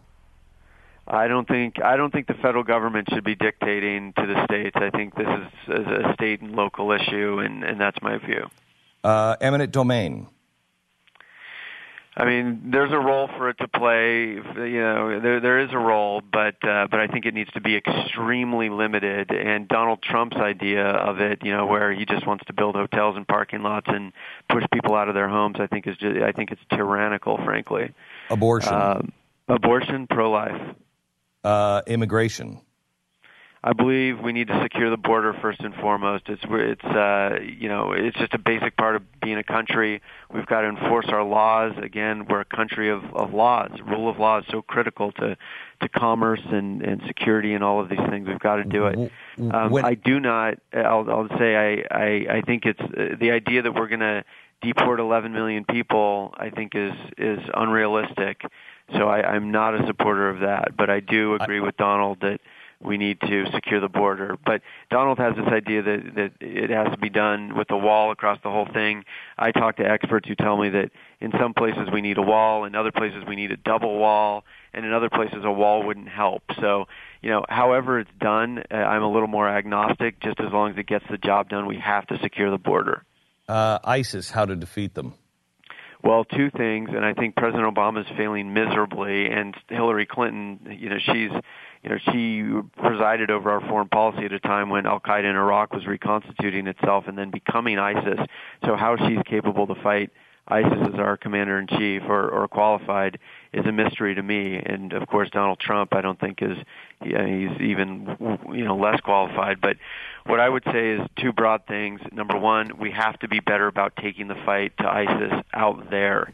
We, we're just not serious right now. I mean, you know, President Obama is doing a few airstrikes here and there, but we need to step that up. We need to do a range of things to take the fight to them. How many? Uh, uh, yeah. How, how, how many of these uh, isolated incidents and things like Fort Hood or uh, the shootings that we have uh, that have been isolated uh, will never know their motive, or it was just a lone gunman not related to ISIS, for instance, the, uh, the shooting at Fort Hood or the latest shooting in Orlando?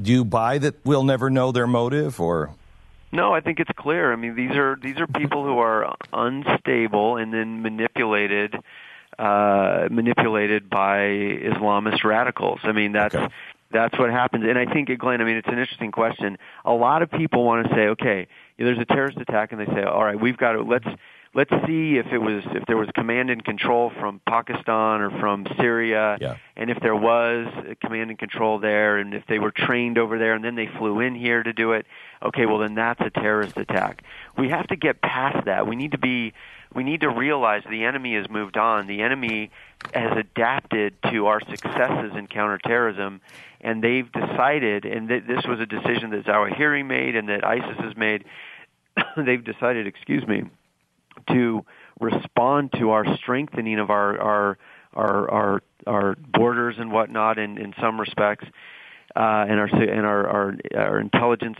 service operations. They've responded to that by saying okay well we're just going to inspire crazies and those who are uh, radical on the uh, radical Islamists in the United States to carry out these things, and we're going to train them remotely and all of this.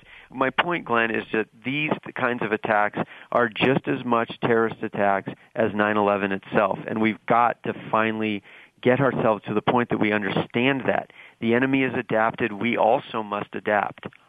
Okay. Um, we're talking to Evan McMullin uh, from uh, who's running for president, evanmcmullin.com. Evan, can we hold you for a few more minutes or do you have to run? No, no, I've got time, Glenn. Okay, so I'd like to take a break. We'll come back and maybe push you past the bottom of the hour as well because I want to hear your strategy. I want to hear why you're running, what your motivation is, what made you decide to do it, and what your strategy is to win and not just be a spoiler. EvanMcMullin.com. Back in just a second. It's been six years that I've been telling you about Liberty Safes. Liberty Safe, I talked to you because I'm a customer of Liberty Safe. Um, we had to buy safes years ago for uh, our collection of precious, irreplaceable documents that we just had on display here. We needed the best built safe, and I wanted an American safe. We found it with Liberty Safe. Right now, their factory is cranking out over 500 safes a day here in America. And they're number one for one reason they're tough. They survive, and go to the website and watch these. They survive dynamite blasts. They drop them from 200 feet. They survive, but the competitors' safes break apart. They drop competitor safes from 200 feet on Liberty Safe, and the competitor's safe, which is dropping on it, is destroyed. Liberty stays intact. Do you own a Liberty Safe? Do you own a safe? If you don't, I suggest you do. Liberty Safe. You can find your nearest uh, Liberty Safe at a Cabela's store. Cabela's branded safes are all made by Liberty, and Cabela's safes are some of the hottest selling safes right now. Now through August 24th, Cabela's is offering uh, the signature Fat Boy safe, the one that Jeffy has, literally, for an amazing, he sleeps in it, for an amazing $400 off their already low price. Plus, if you already buy a Fat Boy safe before August 24th, Cabela's will throw in a free handgun vault. That's free. Cabela's Safes by Liberty. The best safes money can buy. Visit a Cabela's now for your Liberty safe. Glenn Beck.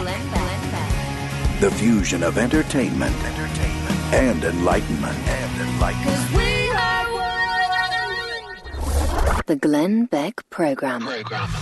Mercury.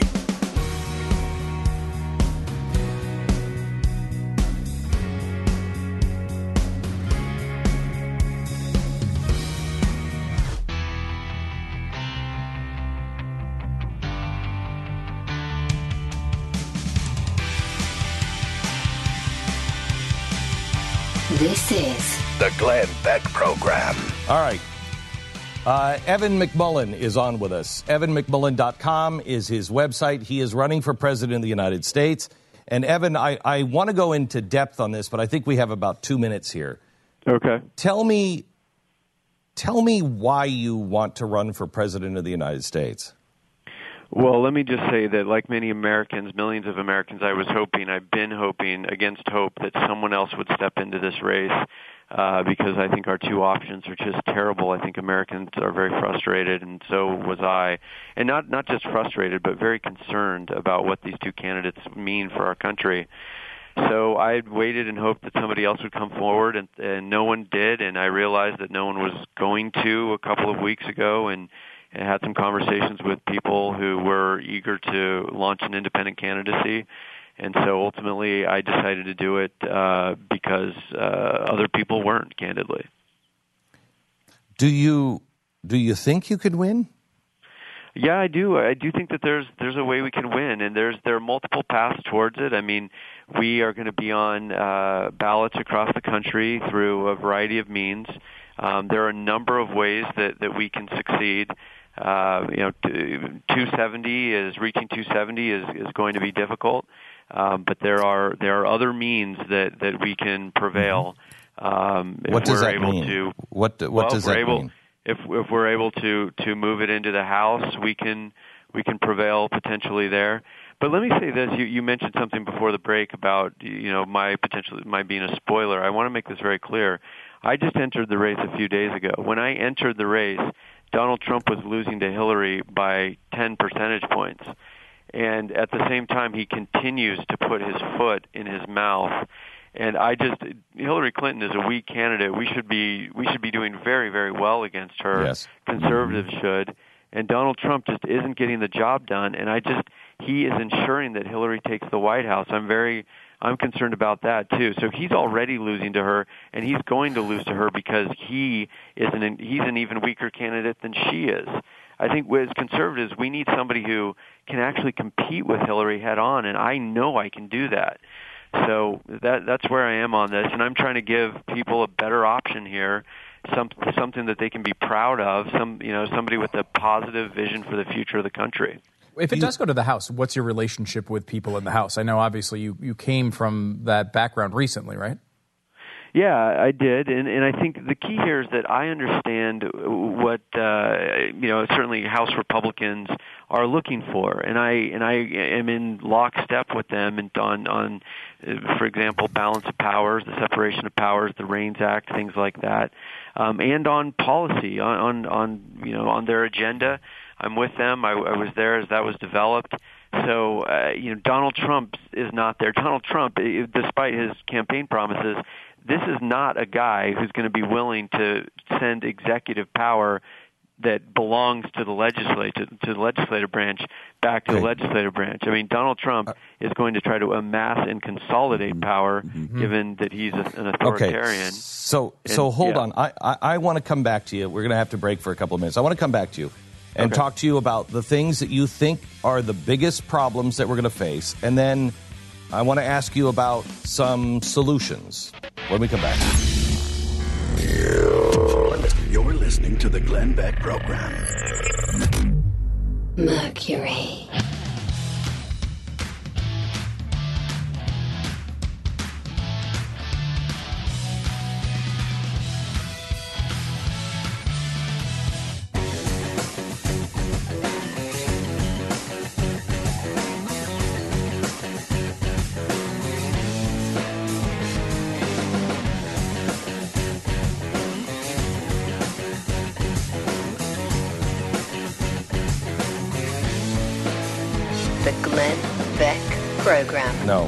No. You ask Pat. Pat So I know. has a good I- question. No, I know he has a good question. I'd, question. I'd like to ask some real questions. What do you mean? You mean real questions? We have. We've been asking questions for half an hour. Cat- Pat can't ask one question. No. It's the realest No. of all real I'll questions. Just ask it, Pat. You're an individual. Just do it. It is, uh, we're talking to Evan McMullin from evanmcmullin.com. He is running for president of the United States. Uh, Evan, are you going to get on the, are you going to get on the ballots? Yeah, we're, we're we've got a multi-pronged strategy. I've got a phenomenal team who has been working on this for months uh, to prepare for this, to prepare for a time at which they had a candidate to run. Uh, we are going to be getting on ballots here in the near term. We'll we'll be rolling those out. Uh, we're excited about that.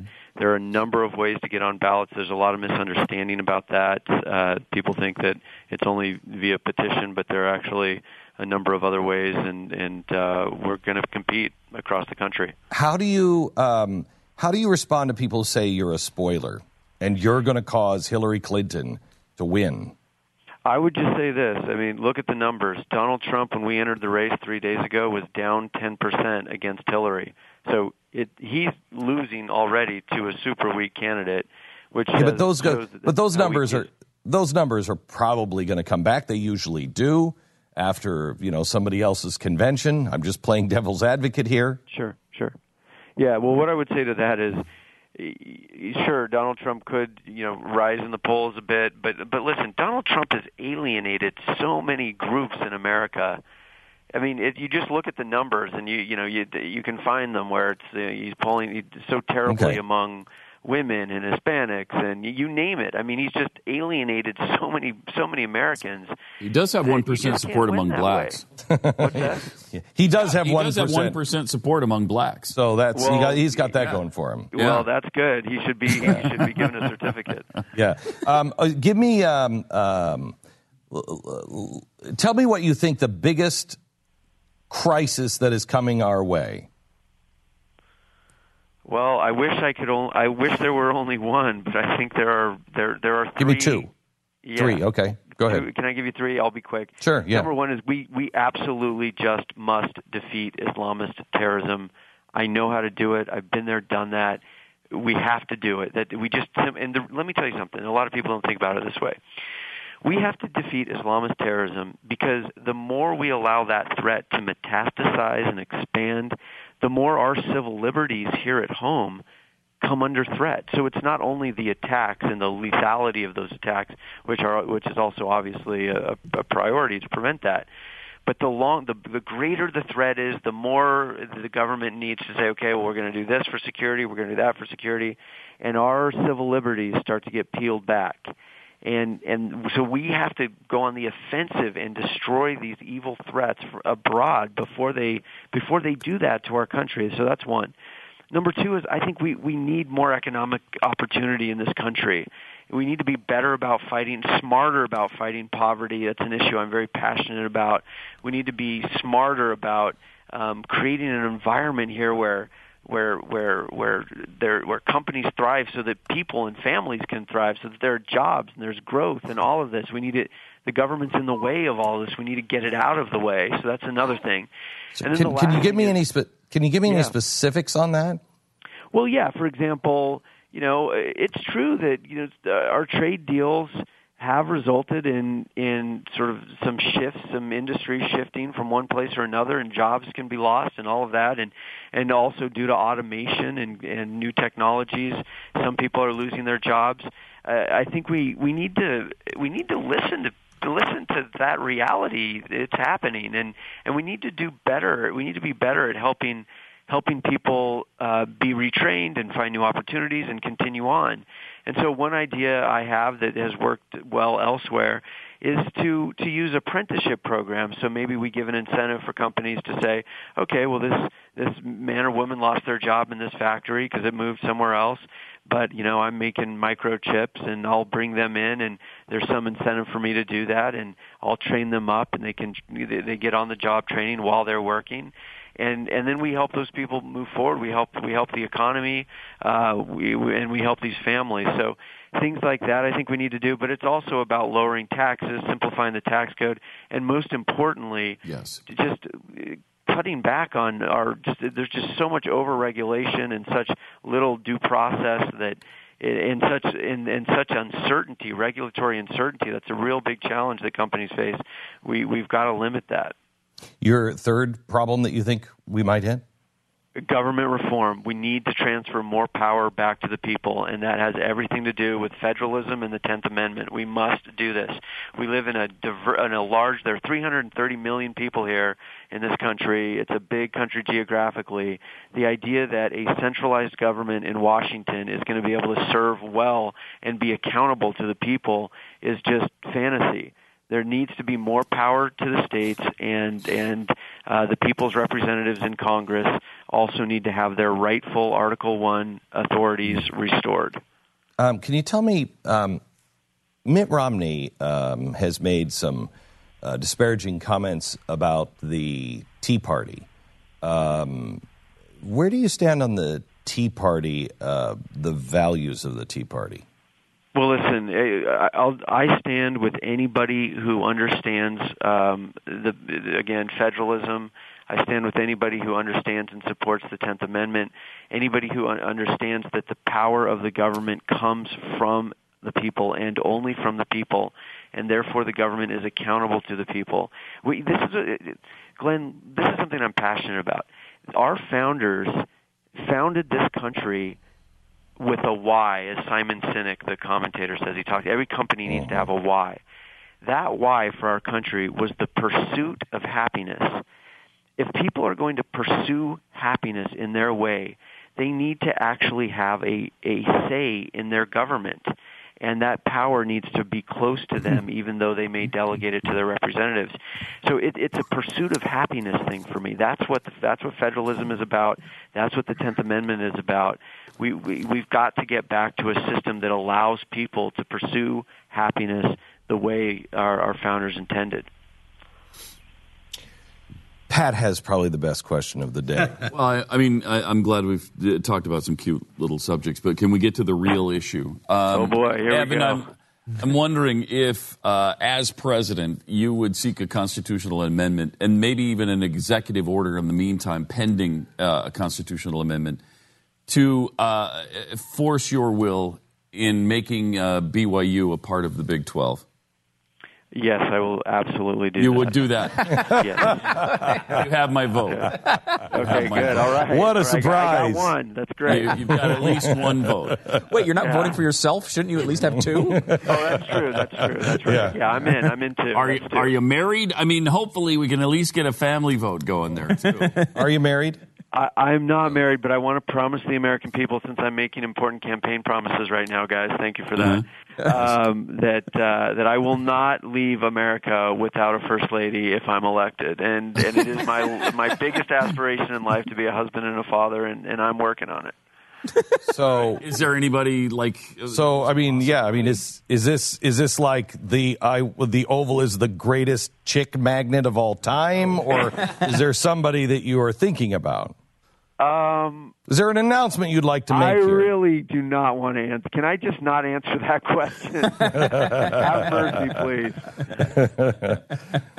Um, yeah, that's Evan, a tough one. I, So the I, I deadline- just better keep my mouth shut.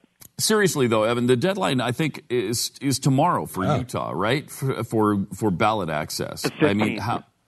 The 15th. Okay, so you got a few days. Okay, more so days. you got four days. You can make it in four days. Oh yeah, yeah. We've we've got uh, we've got an, an army of volunteers out there taking care of this. The the threshold of a thousand. And what do you do in a state like Texas where the where the deadline's already passed? Uh, we'll probably file a legal challenge there. Okay. Um, do you um, do, do you have the money to do this? Money is pouring in, pouring in. Is it And really?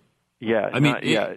Yep, from small donors, regular people who are just so frustrated. I could, I'm telling you, and you know this. Seventy percent of Americans are just are, are unhappy with the direction of the country. They think it's on the wrong track.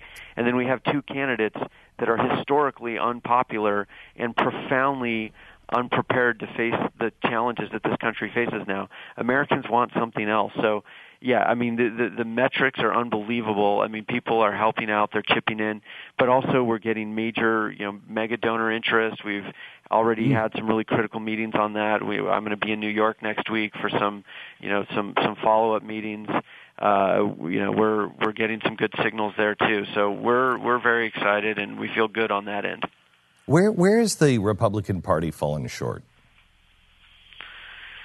Well, let me say this. I, I I think that the Republican Party is certainly doing a lot more that's right right now than the Democratic Party, and I'm not trying to you know don't desire to be super partisan here, but the, the Republicans at least are trying to return power to the people, and the Republicans in the House. So so they got they have that going for them. But I would say this. I think that it is time for the conservative movement to be hmm. more tolerant of people of a variety of faiths and a variety of ethnicities and nationalities. Our conservatism doesn't have to be sort of the Trump bigotry. And that's we're conservative that has nothing to do with So with do you think? Wait, hang on just a second. Do you think Trump is a conservative? I do not, but there are a lot of people who say that they're conservatives who are supporting Trump. Yes. Okay. Yeah. So no, I that's Hmm. I, I appreciate that clarification. He is most certainly not a conservative, and I feel like I feel like he's deceived America by co- claiming that he is.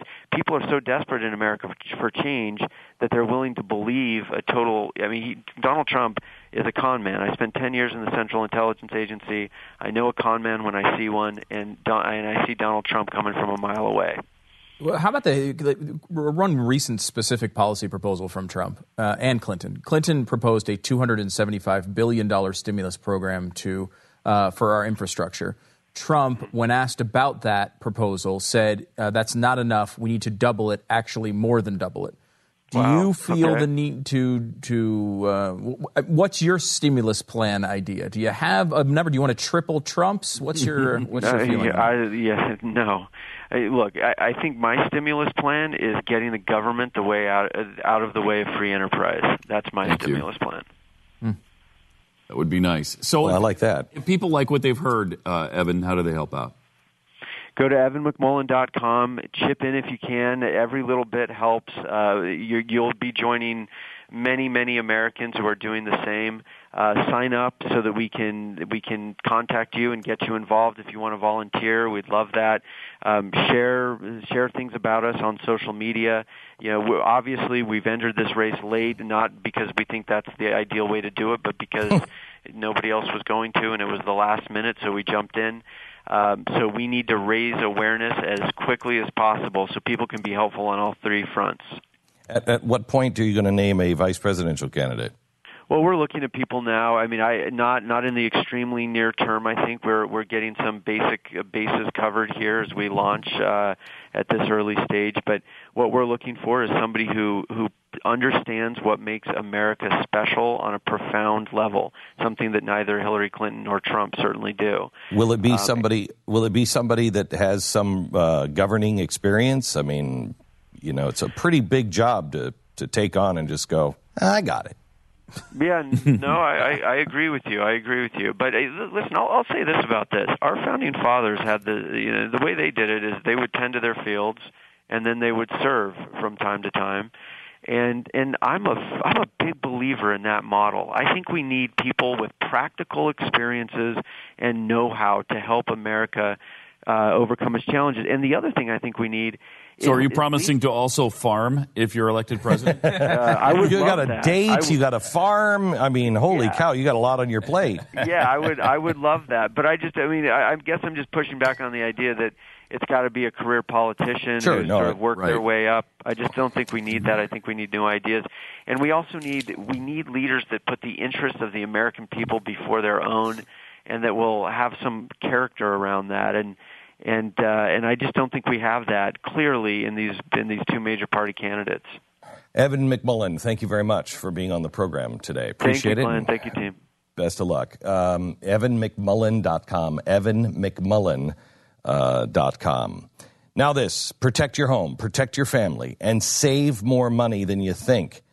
With a SimpliSafe Home security system, you not only save on your monthly monitoring fees, but you can also save up to 20% on your homeowner's insurance. Amazing how much you save just on the monitoring fees, too. I mean, like 80, 80%. You know, uh, mine went from 16, no, from $60 uh, to 15 That's That's huge savings. Huge savings. And it mounts up, especially if you can add up to 20% on your homeowner's insurance just for having uh, SimpliSafe there. $14.99 a month, easy to install, no contract. You own the system.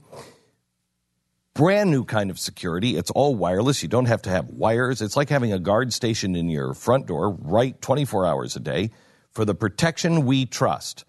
Go to simplisafebeck.com. You'll get an exclusive 10% off the system. You can check with your insurance. They'll show you how. 20% off your homeowner's insurance. Simplisafebeck.com. That's simplisafebeck.com. This is The Glenn Beck Program. Mercury.